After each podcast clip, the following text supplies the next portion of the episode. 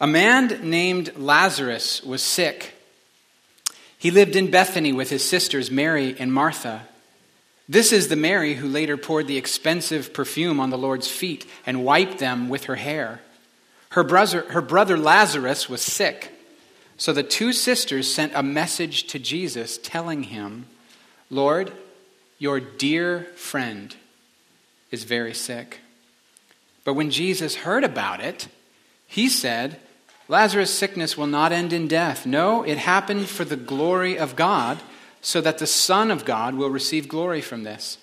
So, although Jesus loved Martha, Mary, and Lazarus, he stayed where he was for the next two days. Finally, he said to the disciples, Let's go to Judea. But his disciples objected. Rabbi, they said, only a few days ago, the people in Judea were trying to stone you. Are you going to go there again? Jesus replied, There are 12 hours of daylight every day. During the day, people can walk safely, but they, they can see because they have the light of this world. But at night, there is danger of stumbling because they have no light. Then he said, Our friend Lazarus has fallen asleep, but I go to wake him up. The disciples said, Lord, if he's sleeping, he'll soon get better. They thought Jesus meant Lazarus was simply sleeping, but Jesus meant Lazarus had died. So he told them plainly, Lazarus is dead. And for your sakes, I'm glad I wasn't there, for now you really will believe. Come, let's go see him. Thomas, nicknamed the twin, said to his fellow disciples, Well, let's go too and die with Jesus. When Jesus arrived at Bethany, he was told that Lazarus had already been in his grave for four days. Bethany was only a few miles down the road from Jerusalem, and many of the people had come to console Martha and Mary in their loss. When Martha got word that Jesus was coming, she went to meet him. But Mary stayed in the house. Martha said to Jesus, Lord, if only if only you had been here, my brother would not have died. But even now, I know that God will give you whatever you ask. Jesus told her, Your brother will rise again. Yes, Martha said, he will rise when everyone else rises at the last day. And Jesus told her, I am the resurrection and the life. Anyone who believes in me will live even after dying and everyone who lives in me and believes in me will never, ever die. Do you believe this, Martha? Yes, Lord, she told him. I've always believed you are the Messiah, the Son of God, the one who's come into the world from God. Then she returned to Mary. She called Mary aside from the mourners and told her, The teacher is here and wants to see you. So Mary immediately went to him. Jesus had stayed outside the village at the place where Martha met him. When the people who were at the house consoling Mary saw her leave so hastily, they assumed she was going to Lazarus' grave to weep. So they followed her there. When Mary arrived and saw Jesus, she fell at his feet and said, Lord, if only. If only you had been here, my brother would not have died. When Jesus saw her weeping, and saw the other people wailing with her, a deep anger welled up within him, and he was deeply troubled. Where have you put him? He asked them. And they told him, Lord, come and see. And then Jesus wept. And the people who were standing nearby said, See how much he loved him. But some said, This man healed a blind man. Couldn't he have kept Lazarus from dying? Jesus was still angry when he arrived at the tomb. A cave with a stone rolled across its entrance. Roll the stone aside, Jesus told them. But Martha, the dead man's sister, protested, Lord, he's been dead four days. The smell will be terrible. Jesus responded, Didn't I tell you that you would see the glory of God if you believe? So they rolled the stone aside. And then Jesus looked up to heaven and said, Father, I thank you for hearing me. You always hear me, but I said it out loud for the sake of all these people standing here, so that they will believe you sent me. And then Jesus shouted, Lazarus, come out! And the dead man came out. His hands and feet bound in grave clothes, his face wrapped in a headcloth. And Jesus told them, Unwrap him and let him go.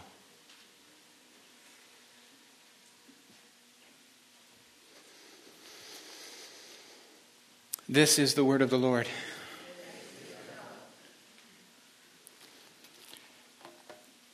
I'm going to draw six observations out of this passage. And, uh, well, let's pray. Holy Spirit, we invite you to bring understanding. I ask God that as I speak, the words would be sharp and clear. I ask God that you would speak louder than my words and that you would take my human words and that you would speak specifically and clearly into each heart what you are saying to them. I ask that you would strengthen those who are weary. I ask that you would rebuke those who are, um, what's the word? Uh, slacking off in their lives and, and wasting their, their lives and making excuses for it. I ask God that you would bring us all, every one of us, encouragement and draw us deeper into fellowship with you, that we might know you better, love you better, and bring you great glory. In Jesus' name. I got six points. First point is this Jesus loved Mary, Martha, and Lazarus, and he called them friends. I've talked last week about how, you know, make my heart a Bethany, Bethany being the place. Bethany being the place where Jesus went for comfort, the place where Jesus went for refreshment. Jerusalem was the place that was supposed to accept him, but it, it, rejected him. But Bethany was the place, you know, a stone's throw from Gethsemane and a couple miles walk from Jerusalem. Bethany was the place where his feet were washed with tears. Bethany was the place where Mary sat at his feet and Martha served at table and Lazarus sat next to him as they shared fellowship. These were his close friends, and he loved them dearly. What's on offer and what's, what's presented to, to us is not just I want us to be a place for Jesus that refreshes Jesus, but He is a friend. He loves us. He is a place for us to find refreshing. He is the place for us to find safety and comfort and consolation. He doesn't call them servants. He, he, he contradicts the servant attitude of Martha and, and embraces the, the, the friendship, the closeness attitude of Mary. And I want us to, to see that several times in this passage, the love that Jesus has for them is clear. It's a beautiful, beautiful thing. It's in the gospel. It's for us, not just for them. So that's the first point. He loved them. Number two, Jesus raises Lazarus out of death rather than keeping him from experiencing death. Translation I'm in covenant with God, but that does not mean that God will keep me from suffering. What that means is that God will be with me in the midst of suffering and He will raise me out of all the things that I have to endure. I wish it weren't that way, but it is that way. We are called to follow Jesus and become like Him in His death. The great prayer of Paul in Philippians 3 is I want to know Him and the fellowship of his sufferings, becoming like him in his death, and so somehow to attain the resurrection from the dead. We might wish for there to be a way that since he died, we never have to, but the truth is that if they hate him, they'll hate us, and that the path of Jesus is the path for the follower of Jesus. We wish that Jesus would show up early and keep Lazarus from dying, but his way of dealing with Lazarus is I love you, and I'm letting you go through this anyway and I will raise you from it. There's some there's this beautiful prayer that Jesus prays and he says, "Now my soul is like weary to the point of death, and what am I supposed to pray? Lord, save me from this hour?" No. Glorify your name. What an awesome prayer. What an awesome prayer. If we can pray that way, if we can think that way, if we can take our suffering and think, okay, this is not about me and my convenience. God's doing something. I'm on page 27 of a thousand page book, and I don't even remember the beginning anymore because my brain's silly, but I certainly don't know the end. But God's doing something with my life. And He's working everything for good because He loves me, for my good. And He's with me. And that no suffering is going to even be worth comparing to the glory that will be revealed to me in a moment. My life's short, eternity's long. The suffering you're going through, and I promise you, there's a lot of suffering in the room. The, pro- the suffering you're going to, Paul says, it's not even worth comparing. He calls it light and momentary next to the eternal weight of glory it's working in us. If we can just learn to pray, form Jesus in me and get glory for your name through this thing rather than just rescue me and make my life easier, I think we'll start to find a lot more traction. God lets, lets us get in over our heads, so much over our heads, over our human wisdom, over our human goodness, over our ability to persevere, even at times. In other words, He lets us come to the end of our meager resources. And He does this in love.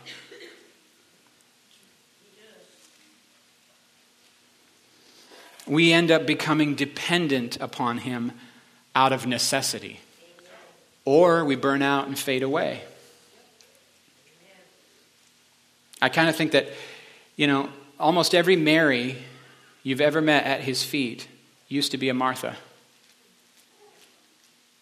Because the, the pattern tends to be first we learn how to serve Him, then we learn how to walk with Him, and then we learn how to believe and watch Him work.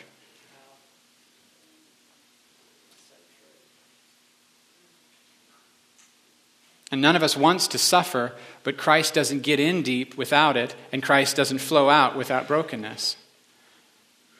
And the thing that you think is killing you might be the very thing meant to redeem and save you, because people aren't your problem.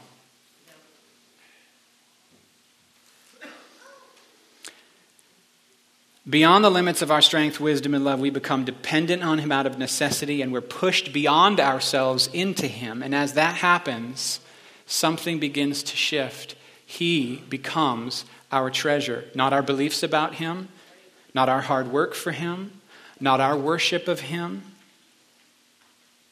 He becomes more precious as we become more dependent. And thus we ooze unknowingly ooze more of Him to others than we did before. We feel worse often and get better. We look worse and more beautiful at the same time.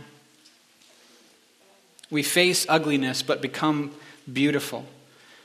His cross is ugly, but it's the place of divine beauty because we see the why behind the what.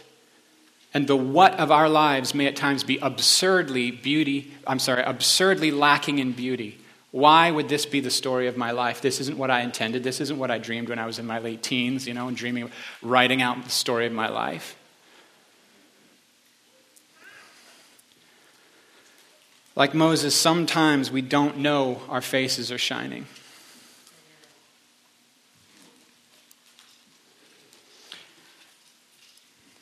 His story is fairly ugly in that it's resurrection from death, not rescue without death.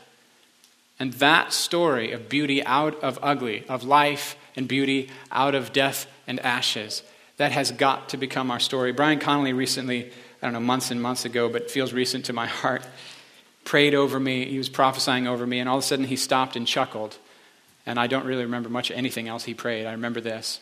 He said, Tim, some beauty can only come out of ashes. Yes. I said, I'm taking it and I'm going to suck that dry. Third point I want to make Jesus' tears. His tears of sympathy, his tears of anger.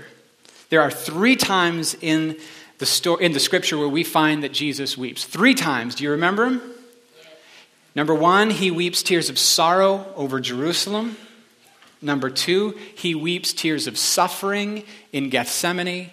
And this one, he weeps tears of sympathy in Bethany.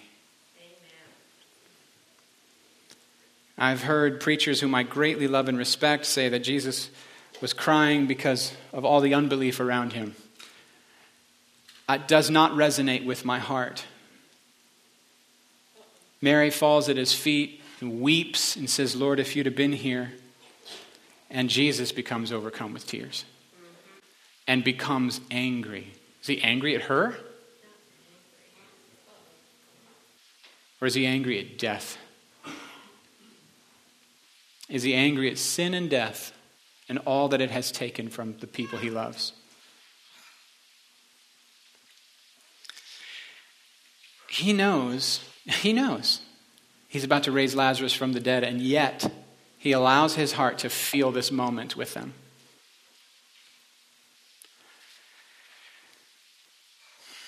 Death has stolen and bereaved and taken and oppressed and enslaved, and it's wrong.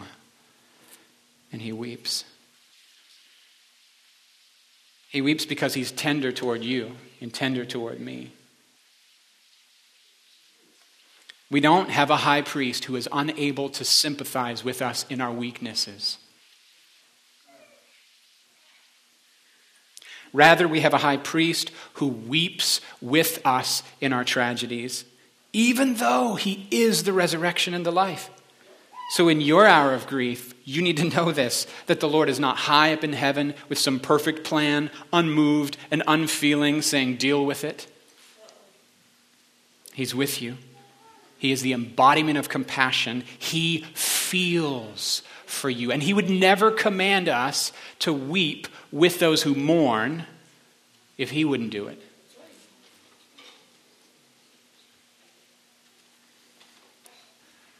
Fourth point Jesus was not directed by human expectations, but rather he was directed by abiding in the Father. This is an interesting point.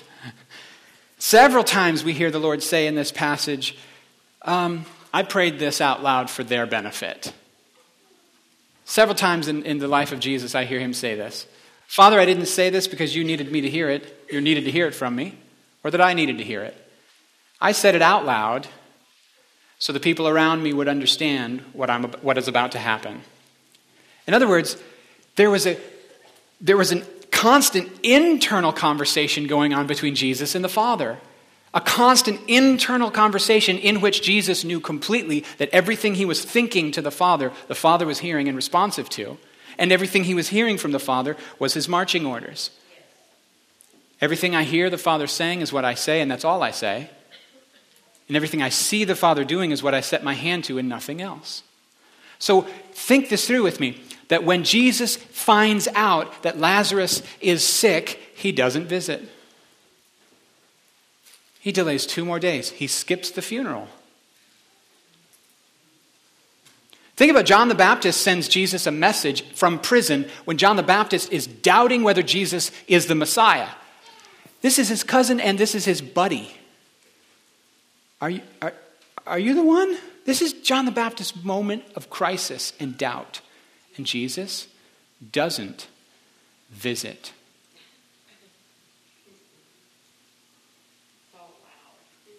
He would make a horrible pastor by a lot of people's standards. I'm, I'm straight serious.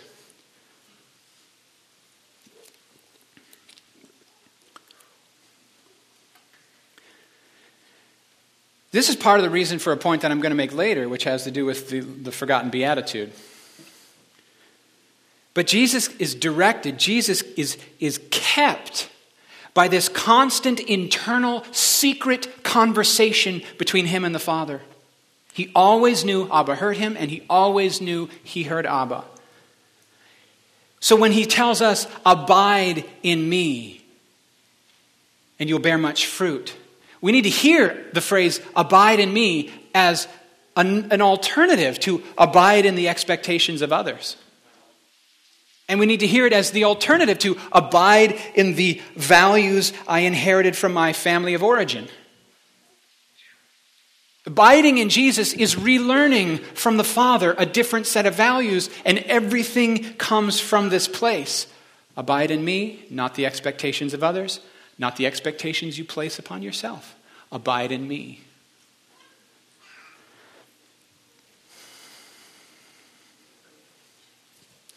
So he doesn't come. Your, your dear friend is sick. He doesn't come. He delays. He skips the funeral. He doesn't visit John the Baptist in prison. Why is this relevant? because we often abide in all these other human yokes of expectation until the burden we carry is so heavy it weighs us down and we don't even know who we are anymore. We take on yokes that aren't from Him and they are so heavy. We constantly feel like we're failing, we're so busy, we're so burdened.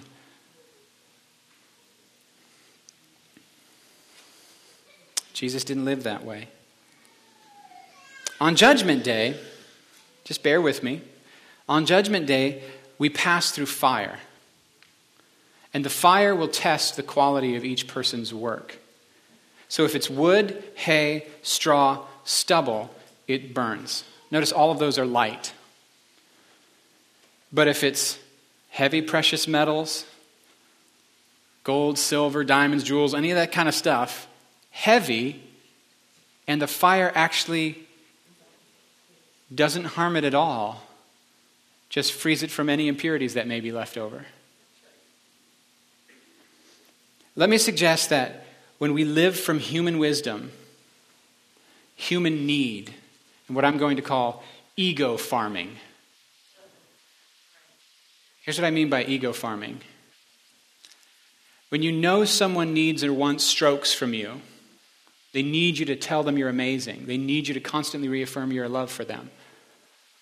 Or their woundedness comes back, creeps right back in and refills that pond. And then you have a crisis on your hands and they're mad at you. So, a lot of what we do in our human relationships is what I would call ego farming. Your flesh, your need to be approved, affirming them and soft, gentle hugs for them, and you're amazing, and trust me, you, I love you, and I got your back, and all these wonderful things that look like love but are actually just flesh ministering to flesh. I call that ego farming. Especially pastors get exceptionally skilled at reading people's brokenness and instead of confronting it, acquiescing to it and being everyone's buddy and pollinating all the little ego flowers with tireless effort. It's exhausting. But it makes people very loyal to you. Loyal to you, though, is the problem not connected to the Father, loyal to you. It's wood, hay, and stubble, human wisdom responding to human need. I would say the human wisdom is like wood. We're building all these scaffoldings and building all these structures because we have a, we have a, we have a strategy now to, to get this thing going. We've got to get this strategy. We've got to respond to the human need. But human wisdom, human need, and what I call ego farming, that is wood, hay, and stubble. And Jesus doesn't do it. He's, ex- he's exceptionally confrontational. The person that I'm tempted to talk about how amazing they are and how wonderful they are, and he's just like, You have a problem. You're addicted to this. And I don't know what you're going to choose. And then he turns and walks away. And then he doesn't call them two days later to make sure they feel okay about the interaction. I'm just saying. He's so confrontational that to be around him is to either, tra- is to either be transformed or, or inspired to murder him. No, I'm straight up. I'm, I'm telling you the truth. Jesus is so confrontational that to be near him is to either change or hate him. But you, you will not be cold or tepid toward Jesus. He doesn't have fans that end up liking him in the end. If you're the kind who's a fan, you end up being the crucify him type. Or you can be a follower and be transformed because he is confrontational. And he doesn't feed your ego, he doesn't feed mine. He's not stroking my ego with false prophetic words about how awesome I am. You know, weird stuff like, I got this word for 2017 increase. Get a life. That is not a prophecy, and you are not a prophet. You're just a dork looking for approval. You know what I'm saying? Anyway. This is why people like me ended up killing Jesus. I guess that's true. But especially me. Religious leaders, you know what I'm saying? People who build build their life on trying to build something for Jesus. But the problem is, if it's wood, hay, and stubble, then when the real shows up, it reveals what I'm made of and what, what, is, what I built. And then I'm threatened and defensive and attacking. Sound familiar? It's the story of Jesus. All right. Ishmael was Abraham and Sarah's answer to the promise. Isaac is God's. And what we do in the flesh to fulfill the promise of God will always end up in conflict with what God does by the Holy Spirit. Always. If Jesus himself said, On my own I can't do anything, then how much more do we need to learn this lesson? If see Jesus, every miracle he ever did was actually just done by the Spirit. Something to think about if that same Spirit dwells in you. So maybe it doesn't depend on your track record or your momentum. Maybe it doesn't depend on who laid hands on you or what training you received. Okay. Point number five the forgotten beatitude. Blessed is the one who is not offended because of me. Matthew 11, 6. Both Mary and Martha, well, and me, have said many times, either to the Lord directly or just in our heart, if only Jesus had been there. If you would have just walked into the room physically, if you would have just come in the flesh, like it, it did what you did on earth, this would not have happened. I doubt I'm alone in feeling that way. If you'd have walked into the room, everything would be different now, and I don't understand why you didn't come. Why are we offended by Jesus? Three reasons, real quick. He demands too much, he doesn't meet our expectations, and he shows up late. He demands too much, he wants all. That's unreasonable. He expects us to love people who make our lives miserable. He expects us to give up things for him that he gave us for our enjoyment. How is that fair? I don't I don't want to say I don't want to give up on that. He's too costly, number one. He doesn't meet our expectations. I thought he was going to do this, he didn't do this. I thought he was going to show up in time and do that and the other, and he didn't do that. And the third one, of course, he shows up late. His way of resurrection, not protection. Who wants that? Who would sign up for that? Well, believers. right? If he becomes your treasure, then and that's the only path to get him as the treasure on the other side, then I'm willing to pay that price. At least that's faith, right? Sixth point. Well, I should summarize point five real quick. It is so common to be offended with Jesus. You know how many people have outgrown Christianity and it has nothing to do with the smart brains that are coming up with reasons why the Bible's not true and God's not who I learned in Sunday school anymore. Has nothing to do with that. They got offended by Jesus. They got hurt. They got burned out. They got hurt. Most likely they were a Mary, or I'm sorry, most likely they were a Martha, serving, working tirelessly and until they burnt out. And Jesus didn't show up on time, and Jesus didn't protect, and after all I've done, it's not right that I would be treated like this. I don't trust your people. I still like Jesus. And then six months later, I've probably grown beyond Jesus. And then eight months later, I'm a humanist. And all that really happened is they got hurt and offended by Jesus. Do you know how imperative it is, guys, that we stay at his feet and receive his love? Do you, do you know how imperative it is? That's not like some extra special message for a few. If we can stay at his feet and listen to what he said, receive his love, draw our life from the person of Jesus out of intimacy, be directed by him, learn to hear his voice, believe his voice, obey his voice, we will have life because his words are spirit and life. He is the resurrection and the life. Or we'll burn out or just or, or keep keep going strong and resent anyone who's not hardcore like me. Be all those be, be, be the kind of Christian that doesn't glow. Do you know what I mean? People are like, oh, here he comes. Why, why do you look so tired, Miller? Oh, the usual. I was up all night praying for you to be more like me and Jesus. oh, gross. Get away from me. you know? I tweeted that the other day. Anyway, final point, point number six Jesus is freedom. He is freedom to captives. With death is mighty, you guys. Death is, look around, everybody's dying still.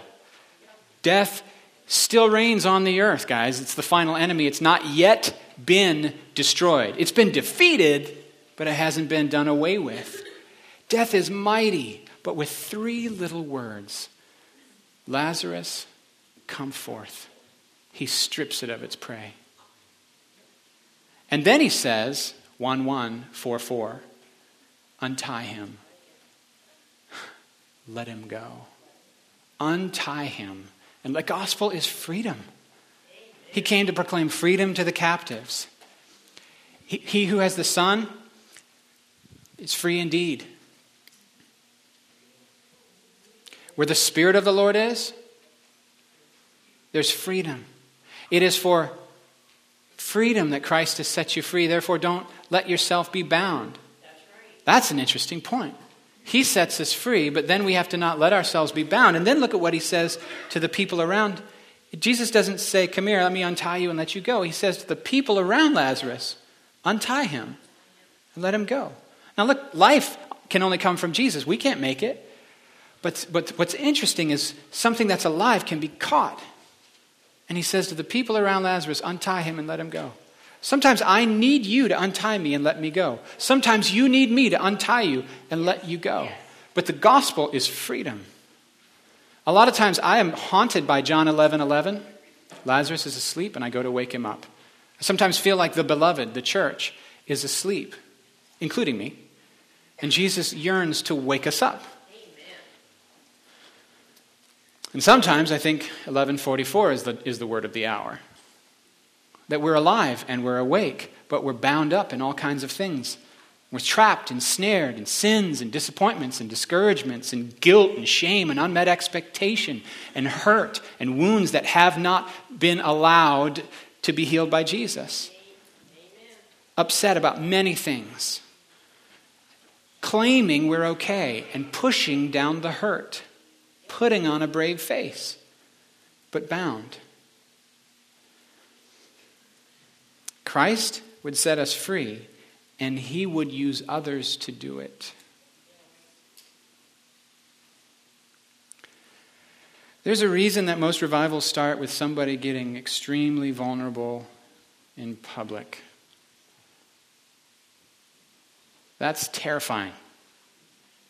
Hey guys, this is what's really going on inside my heart. And, and then it breaks something loose. They get free. And the people who are like, oh no, he said what? Then they see that joy on his face and they see the lightness in his spirit and step. And then she comes forward and she says, This is what's going on with me. There's something about confess your sins, your struggles, your hopes, your wounds, your dreams. Pray for one another that you might be healed. Confess your sins to one another. If we have fellowship with one another, the blood of Jesus? It's interesting. If we have fellowship, if we walk in the light, we have fellowship with one another. How does it's an interesting thing. We're made for freedom.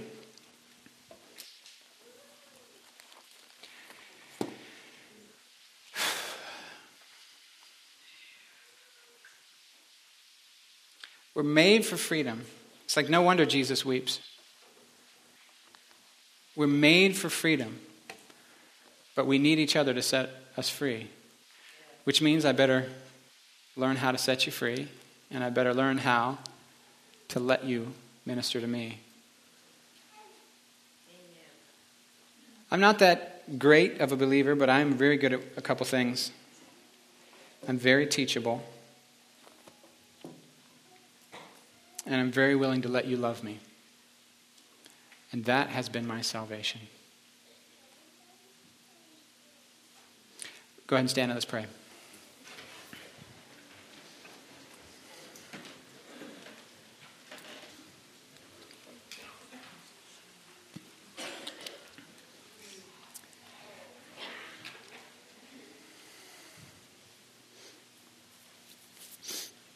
Lord Jesus, I I worship you today. I thank you today. I say you are the resurrection and the life. I know you have stripped death of its power. I know that if I live and I believe in you, death, I never die. Death has no mastery over me, whether in life or when my body passes away. That I love you now, you love me now. I'm in you both now and forever. I thank you that that's true. I thank you that that's true for Molly Lauk as she has cancer and your spirit is in her and Jesus is in her, the resurrection power is in her, and she has no fear. The devil can't boss her around because you are the Lord over death. You are the resurrection and the life.